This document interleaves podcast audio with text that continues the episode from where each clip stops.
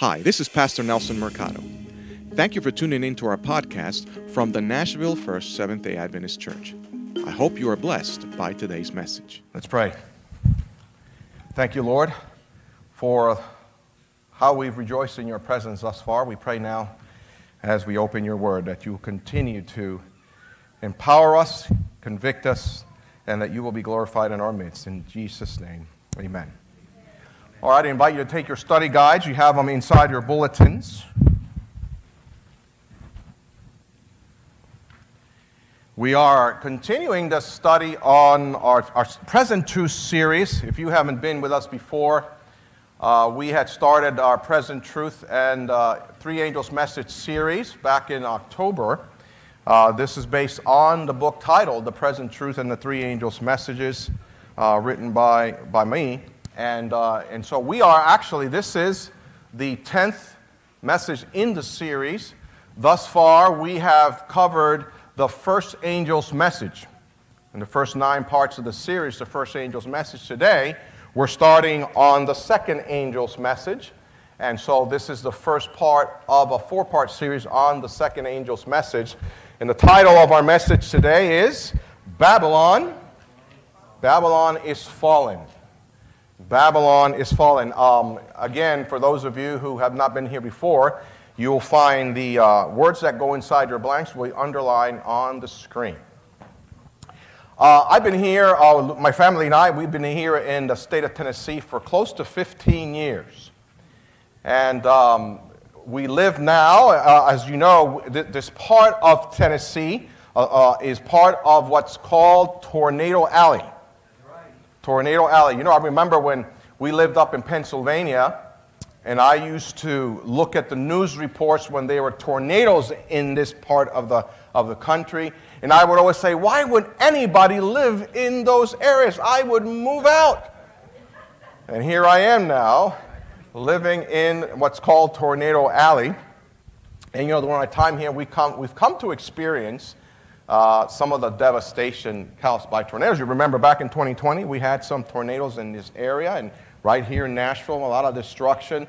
And uh, we were in Chattanooga during 2010 during uh, a series of tornadoes that happened, uh, I think it was a Friday into Sabbath, and it was terrible. Um, and destruction everywhere on both sides. We're thankful that God has kept us safe and our homes safe. And we're thankful for uh, weather prediction technology. You know that uh, when there are tornadoes possible, we get a news alert, right? The weather alert day, and the news is always telling us it's possible tornadoes, that kind of thing. When there are tornado warnings, yeah, we get, I don't know if you have an app, but we have an app on our phone, we get tornado warnings, right? And uh, hide, go get into your places, get into your safe place, if you will, right? And you know, uh, I become a bit passionate about that maybe over, uh, my family says I'm overtly passionate when uh, tornado uh, warnings come. Uh, there's Rihanna shaking her head because I get nervous. I get anxious when there are tornado warnings because I've seen close by the destruction that tornadoes have caused. And so I, I, I get panicky. I get, listen, let's get in our safe places. Let's get in there on our, and, and, and, and they're like, come on, you know, it's okay. And my, of course, my, my wife is a bit, um, uh, claustrophobic and she doesn't want to get into her closet or anything. So, you know, in, in spite of weather prediction technology, some people ignore warnings. They ignore warnings. And uh, there was a lady, Dr. Laura Meyer, she um, director and senior research scientist for the Center for Advanced Public Safety. And she studied warnings and how people react to them. This is what she said people have a tendency to not want to change plans or their behavior for weather unless they fa- they're fairly sure the weather's going to affect them or impact them. Now, you know, when you think about tornadoes, tornadoes are very unpredictable. You don't know exactly what track they're going to take. So this is why I get nervous. Now, when it's hurricanes, now hurricanes, it's easier to predict, although sometimes they take a different track. But hurricanes are big, so then you're fairly sure, well, you know, it's coming this way, maybe I need to make preparations. And even then, some people choose not to make preparations. With tornadoes is different, you know, you don't even know. But again, so a lot of people just ignore warnings. Well, when we think about the three angels' messages of Revelation 14, and we analyze them, we realize that they are messages of warning. They're message of a warning. God wants to prepare the world because a storm is coming upon our world eh, that's going to affect everybody no matter where you are. And God wants to provide a way that, that, that, that, that, that you're not deceived, that you can be ready to meet Jesus when he comes in the clouds of heaven. Therefore, the messages of the three angels' messages of Revelation 14 are present truth. They are what? Present, present truth. These are, this is the truth that applies to this time that we're living in, hence present truth. And the second angel's message says Babylon is fallen. So, what is Babylon? What is Babylon? And what does the fall of the ancient city of Babylon has to do with us today? And the final message of preparation. Here's a message, Revelation 14, 8. Babylon is fallen, is fallen, that great city, because she has made all nations drink of the wine of the wrath of her fornication. I will tell you, this, this idea that Babylon is fallen is something that caused me a lot of, um, I was stuck with this. You know, I always, um, I, I, I, I could see and understand what the first angel was all about, although in the process of writing this book, I, you know, my, God expanded things and I was able to, you know, even break it down even more, but, but I could understand that. And, and the third angel's message, the same thing, the mark of the beast. But when it comes to the second one, I was stuck. Because I, I thought, well, what does this Babylon, yeah, Babylon fell, Medo Persia conquered Babylon in history. What does that have to do with us? And I realized that I needed to do, go deeper. I remember, I remember praying over this when, when I was getting close to, to finishing the first angel in the manuscript. And now I'm going to start with the second. I pray, God, Lord, I, I don't know what to do here. And God said, you, you need to go deep. And it's, it's interesting how God works because when, it, when it's all said and done, after that, if you read the book, you'll know that the message, uh, the chapter on the second angel's message is actually the longest chapter in the book. Because God started to show some things, and I realized we need to go to the beginning. I needed to go to the beginning in order to understand what Babylon's all about. We need to go to Genesis.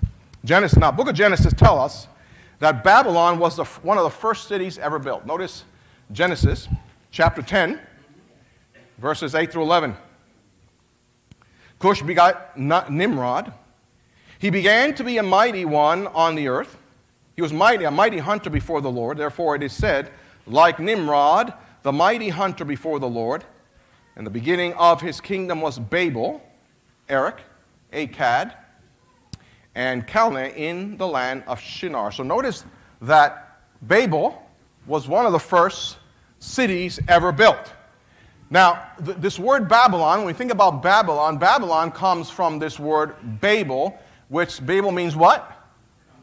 Confusion. You know, that's, this is where why we, we call infants babies, right? Because they babble, because we can't understand them, and so there's confusion. So Babylon means confusion, is derived from the word Babel. It's derived from the word Babel. Now, later on in chapter 11, we read about a story of confusion when, when the, in the Tower of Babel. Everybody was confused and went their own way. But now the Bible tells us clearly that God is not the author of confusion. You see it there, 1 Corinthians 14 33. God is not the author, author of confusion. So if God is not the author of confusion, the implication is that somebody else is. Now, who is that somebody else?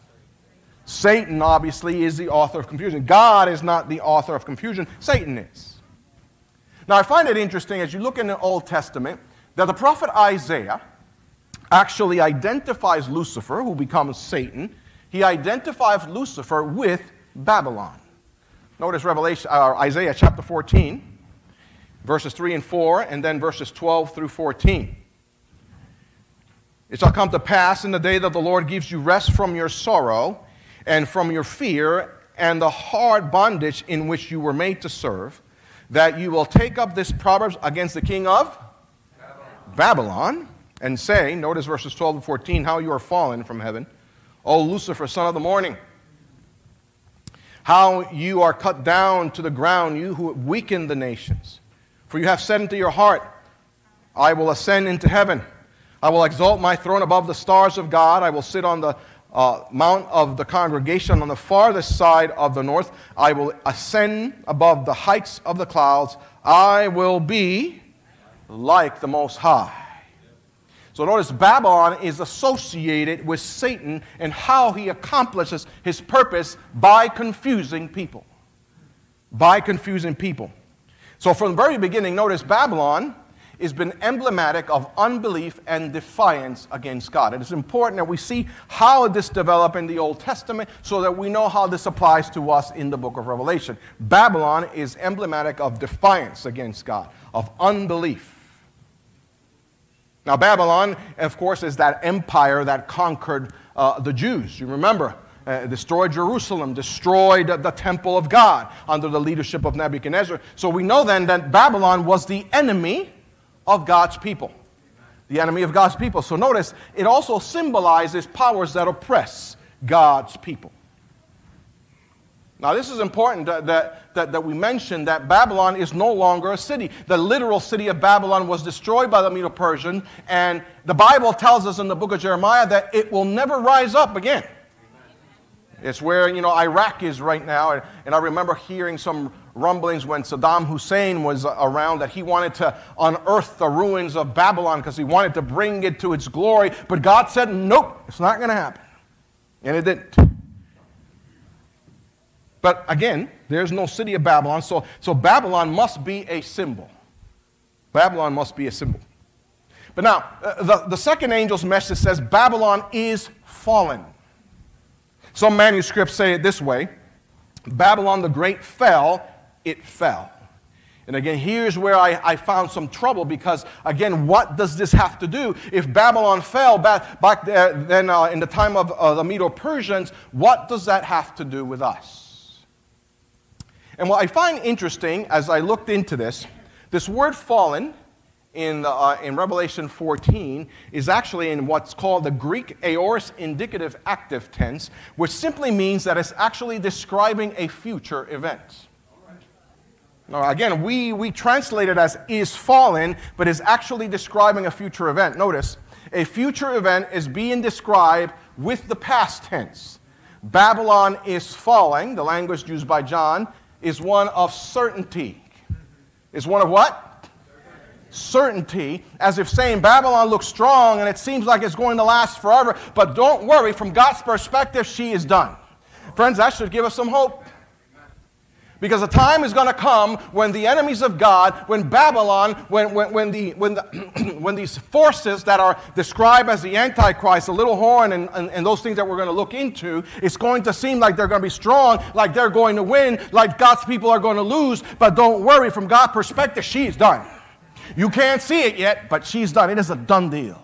This is why John uses that word. It's falling. It doesn't seem like that to us, but God's going to take care of it. She is done. But now, what is Babylon today? Who or what is Babylon today? Well, from what we can already gather, end time Babylon is a religious political power opposing God and oppressing his people. It's important that we understand that. The symbol of Babylon, what does this have to do with us in Revelation 14? It is a religious political power that opposes God and oppresses his people. Now, it's interesting that the early church, when, when, when the early church started um, in, in the New Testament, we see it there, certainly in the book of Revelation, the early church already was referring to Rome as Babylon. It referred to Rome as Babylon. And so we know that the Apostle John here in Revelation is probably doing the same thing. He's referring to Rome as Babylon. And we know that Babylon is mentioned a number of times in Revelation. Here is Revelation 17. Revelation 17, verses 1 through 5. Then one of the seven angels who had seven bowls came and talked with me, saying to me, Come, I will show you the judgment of the great harlot, which sits on many waters, with whom the kings of the earth commit a fornication, and the inhabitants of the earth were made drunk with the wine of her fornication.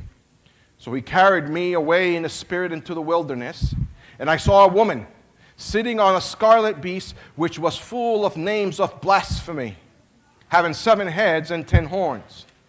The woman was arrayed in purple and scarlet, and adorned with gold and precious stones and pearls, having in her hand a golden cup of abominations and the filthiness of her fornication.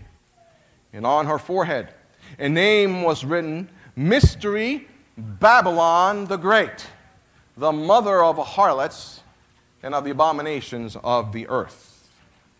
And so notice Babylon here is described as a woman.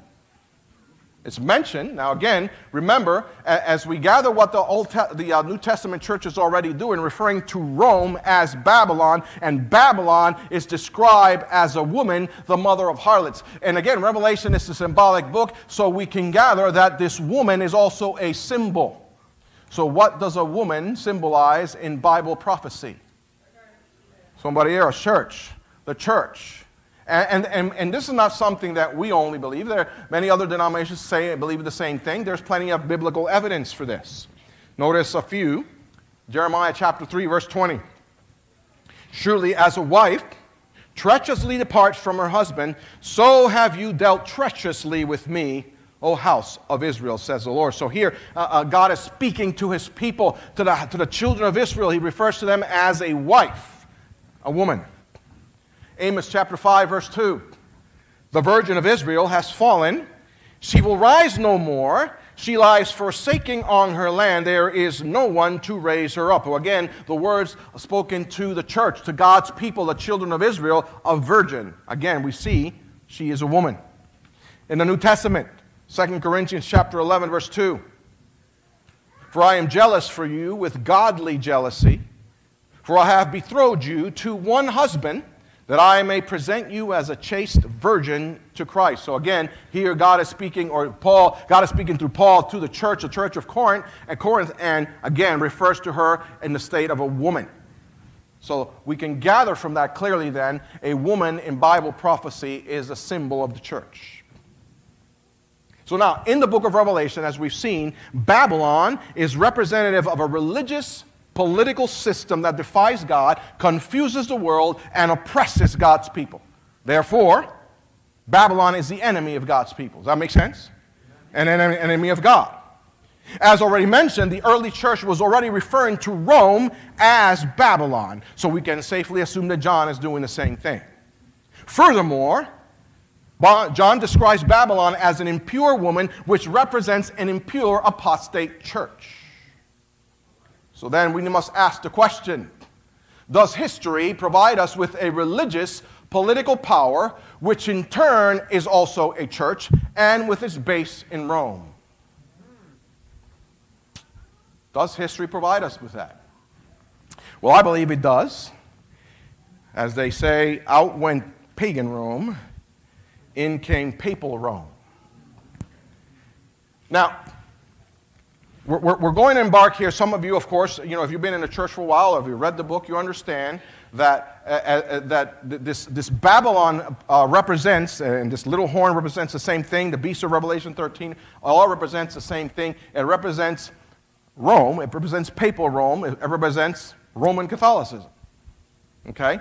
Now, again, this is not something that we sort of invented because uh, uh, scholars throughout the Protestant Reformation era, they all agreed the same thing. They all came to that conclusion. It is just now that we become more politically correct that we can't say these things anymore.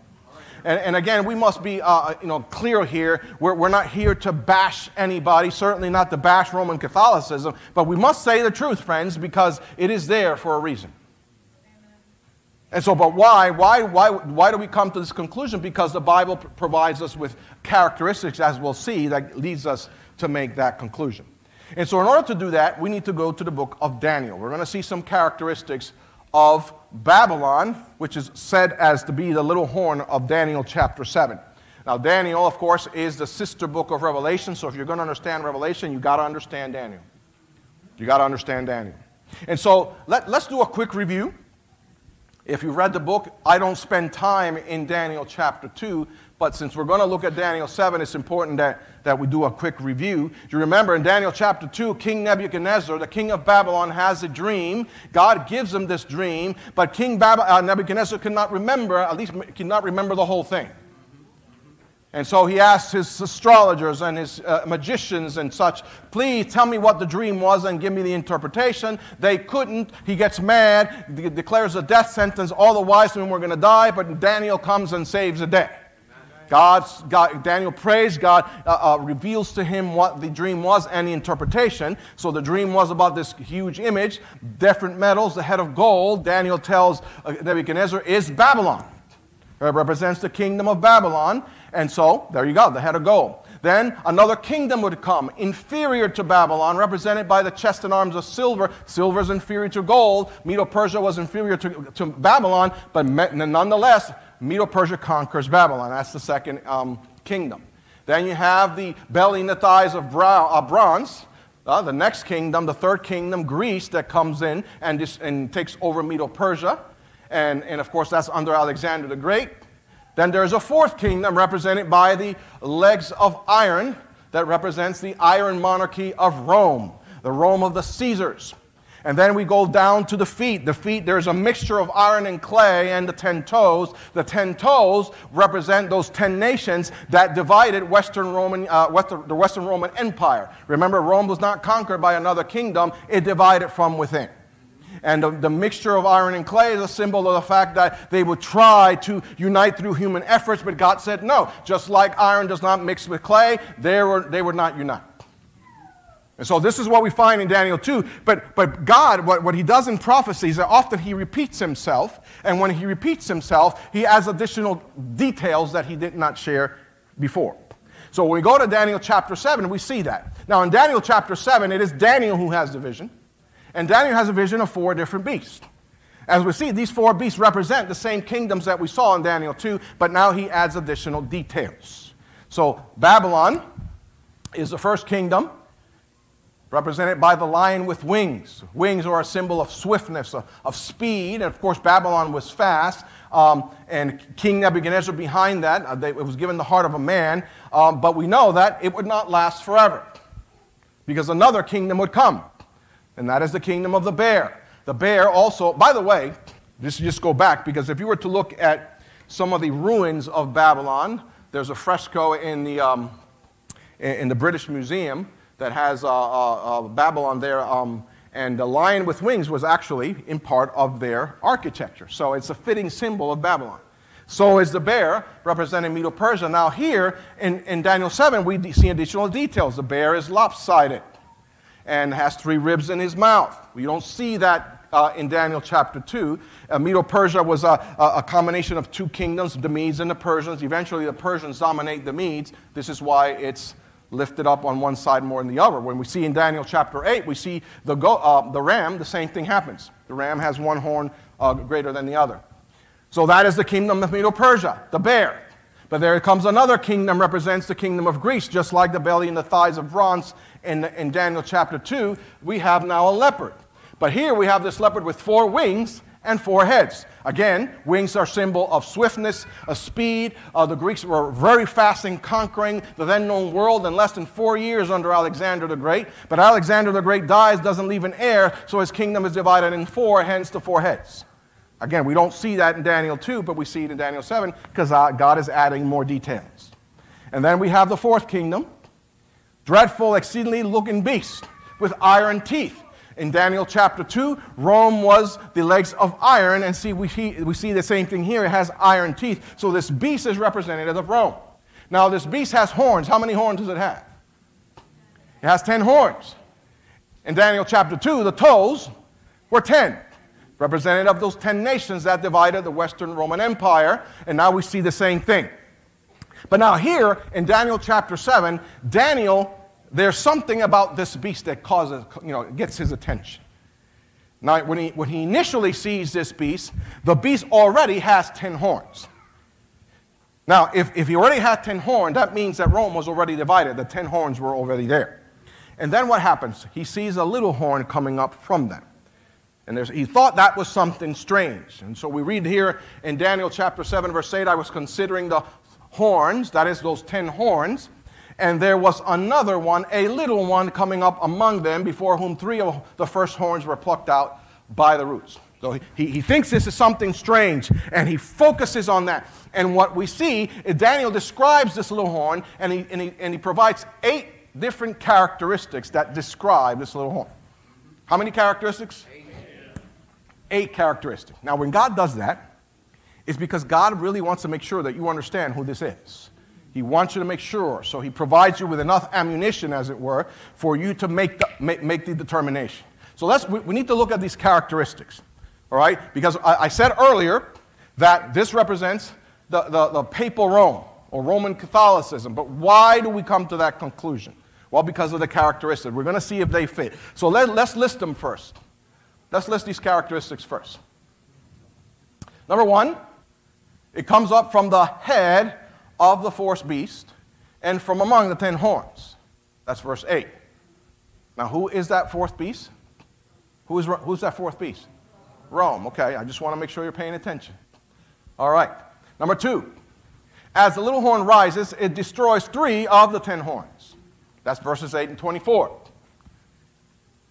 Number three, the little horn has eyes like that of a man and a mouth speaking pompous words, verses 8, 11, and 25.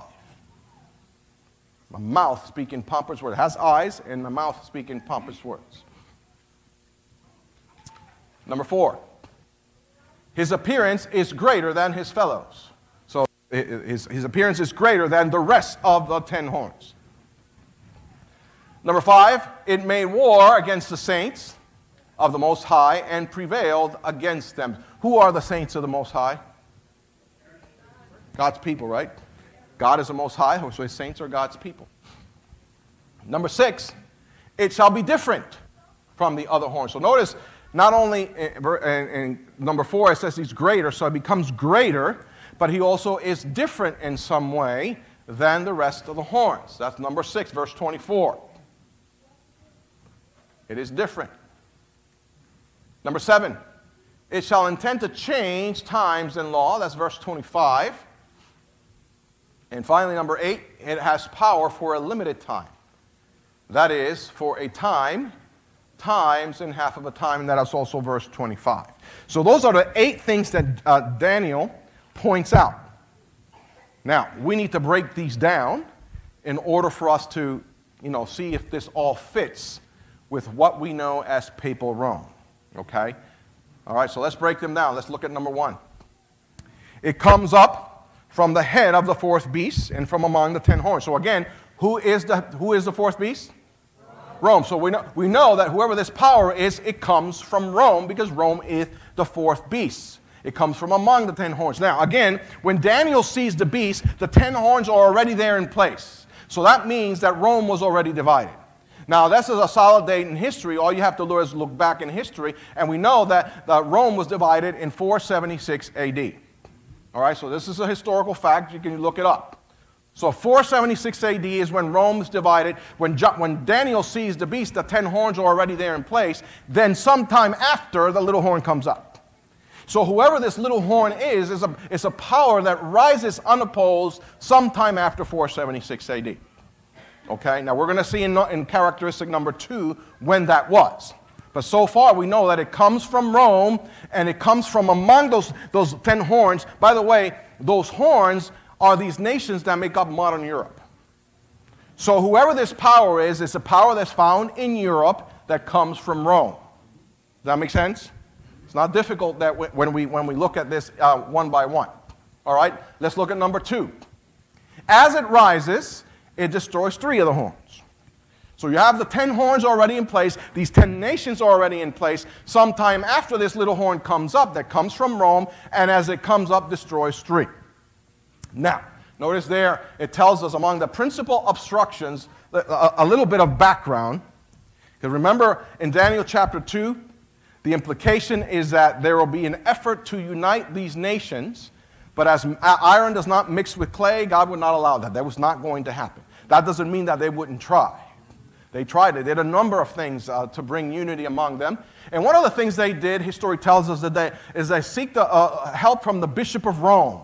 Uh, he, he, he was a, a, church leader. Let's see if he can help in bringing unity to this, to this whole thing between the ten nations. But unfortunately, uh, according to history, three of those uh, horns opposed the papacy, the papacy or, or the uh, Bishop of Rome, the Heruli, the Vandals, and the Ostrogoths. Now, let me see, let me see uh, if, if, if, somebody read the book. uh, so so why, why, why did these nations oppose the papacy? Why did they oppose the papacy?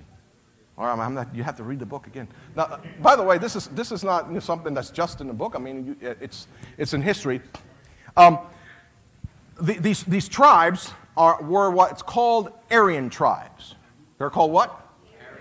Arian, tribes. They, they teach Arianism, and Arianism is this, this belief that is actually prevalent in, in some denominations today that doesn't believe that Jesus is divine, right? You know that Jehovah Witnesses believe like that, right, Mary?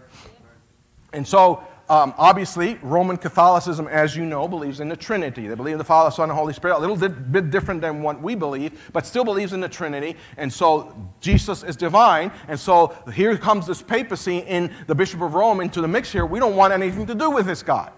But they're the minority, so they have to be dealt with. And so, what we see here is that the other nations and the papacy got together, and one by one, they got rid of these tribes. The Heruli, were destroyed in 593 AD. The Vandals in 534 AD. Now, by 534, we have Justinian in the picture here because in 533, Justinian had declared a pope the head of all churches. And so now he comes into the picture with his armies to try to destroy them. So the, so the Vandals are destroyed in 534 AD. And finally, the Ostrogoths in 538 AD. Now, 538 AD is an important date because again, now that the Ostrogoths are gone, now there's no opposition to the, the, the papal Rome, and now it rises unopposed. And as you see there, there now, uh, this helped to spread the Orthodox Roman, uh, Roman Christianity. 538 AD. Remember, the little horn comes up from Rome sometime after 476 AD when the 10 horns are already in place. 538 AD obviously is after 476. So that's the date. So the first two characteristics fit because what we find is that papal Rome rises from among the ten horns, comes from Rome, and it rise, as it rises, it destroys three of the horns, the Heruli, the Vandal, and the Ostrogoths, and by 538 AD now it's unopposed. Remember that date, 538 AD, because it's going to come up again. Okay? So the first two characteristics fit with papal Rome. Let's look at number three. The little horn had eyes like the eyes of a man and a mouth speaking pompous words. Now, eyes are a symbol of intelligence in Scripture, conveys intelligence, rationality. So there is a, a, a man behind this power. There is a man behind this power. Now, again, if you're familiar with Roman Catholicism, we know that the head of Roman Catholicism is who? Is the Pope, right? The Pope, obviously, a man. So a man leads this power and hence the eyes that uh, show intelligence. Now, how about pompous words? We don't use that kind of language these days, right? Oh, what a pompous man you are, right? No, we don't use that. But what does pompous words mean? Anybody know? Arrogance. Okay. I'll take that. Arrogance. Anybody else? Pompous words. We, you know, the, the great thing about the Bible is that we, we can let the Bible explain itself. What is it? Boastful. Oh, okay. Er, you're getting there. You're getting there. Let, let's, let's, let's allow the Bible to interpret itself, right? So in verse 25, we have the angel trying to explain to Daniel what this little horn is. And it says in verse 25 that he shall speak pompous words against the Most High. So, pompous words are words that are spoken against the Most High. Who's the, who's the Most High? God. So, so it's words spoken against God. Now, uh, a word spoken against God can also be defined as, I heard it over here, blasphemy. Blasphemy. Now, Jesus was accused of blasphemy. Wasn't he? Uh, you know, notice blasphemy, the de- definition of blasphemy, the act of claiming the attributes of deity. Now, Jesus was accused of this, wasn't he? You may remember that Jesus, Jesus called himself the I am. He called himself the Son of God. And as the Jews heard him, they said, This guy is making blasphemy because he called himself God. Now, Jesus is God, so he wasn't committing blasphemy. But if I told you that I am God, Henry, uh, that would be blasphemous, right?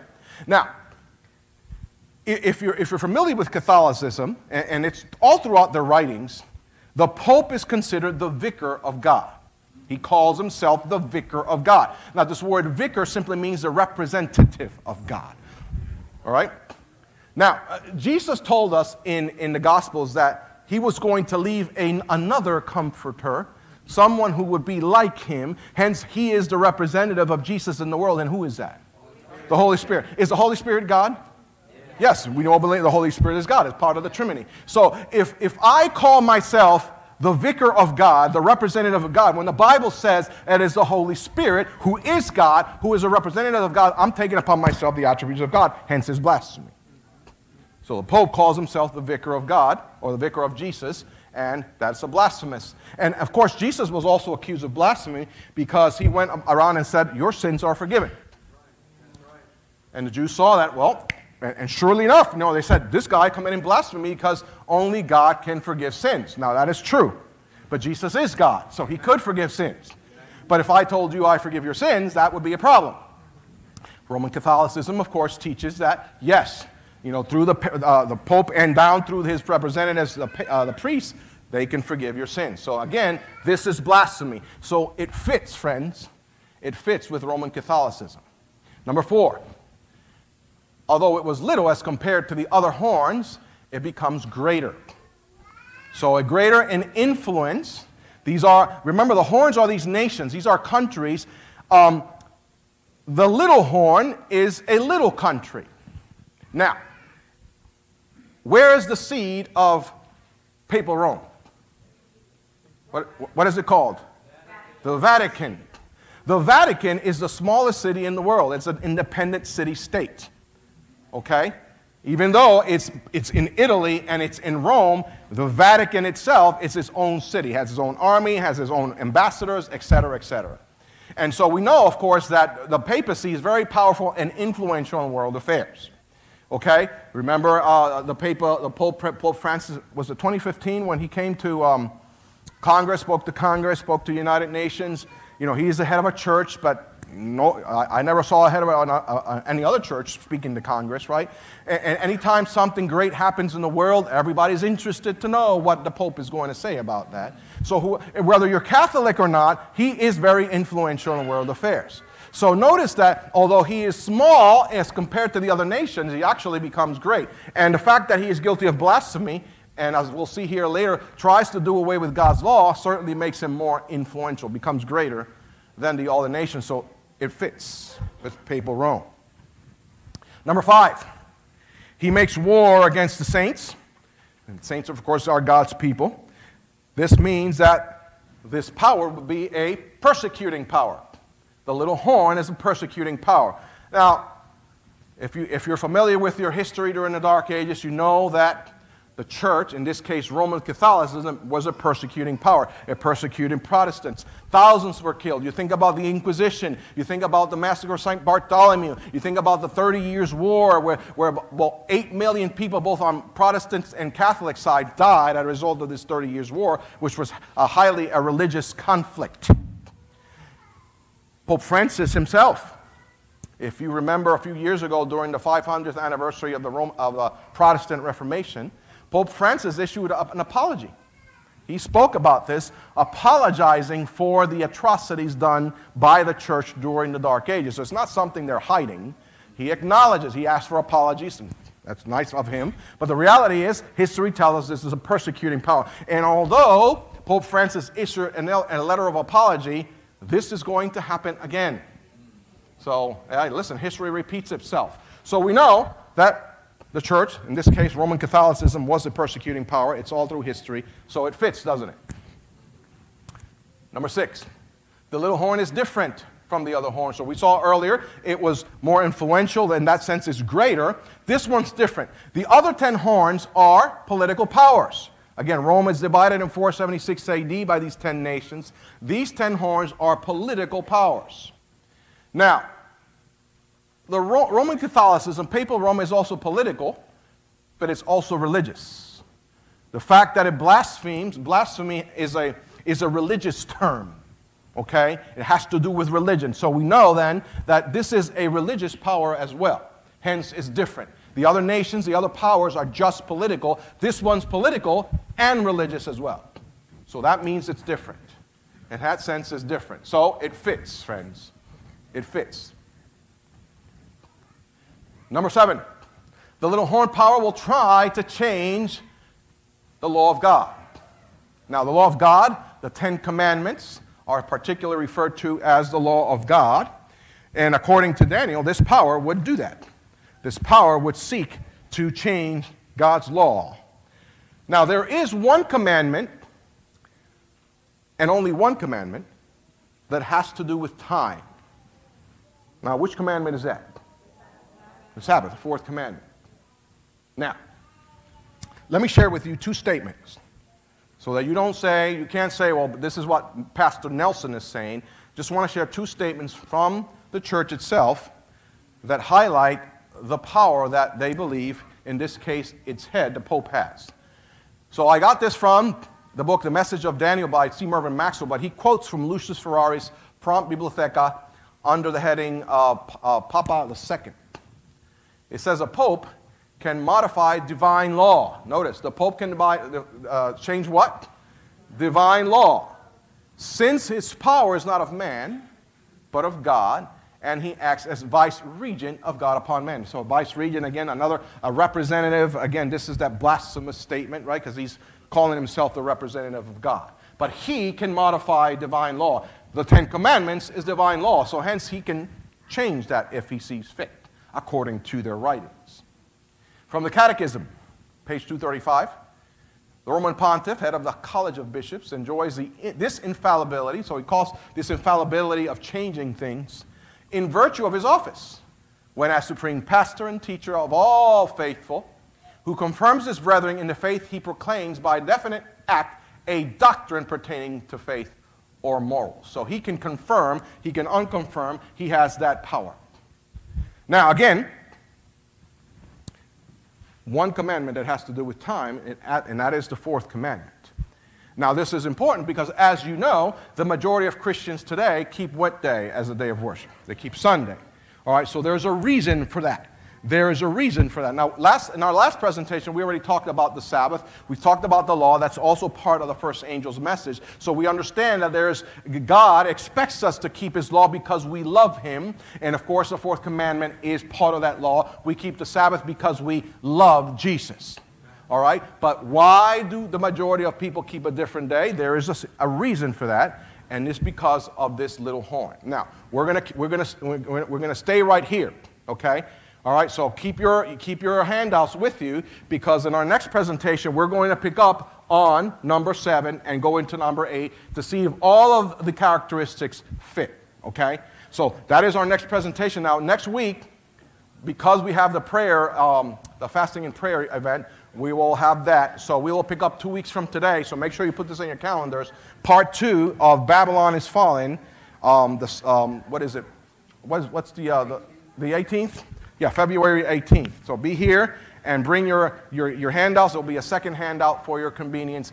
If you have not listened to the presentations on the first angel's message, you can find them on our YouTube channel. Just look for Nashville First Seventh day Adventist Church. You'll also find them on podcast, Spotify, Apple, and Google.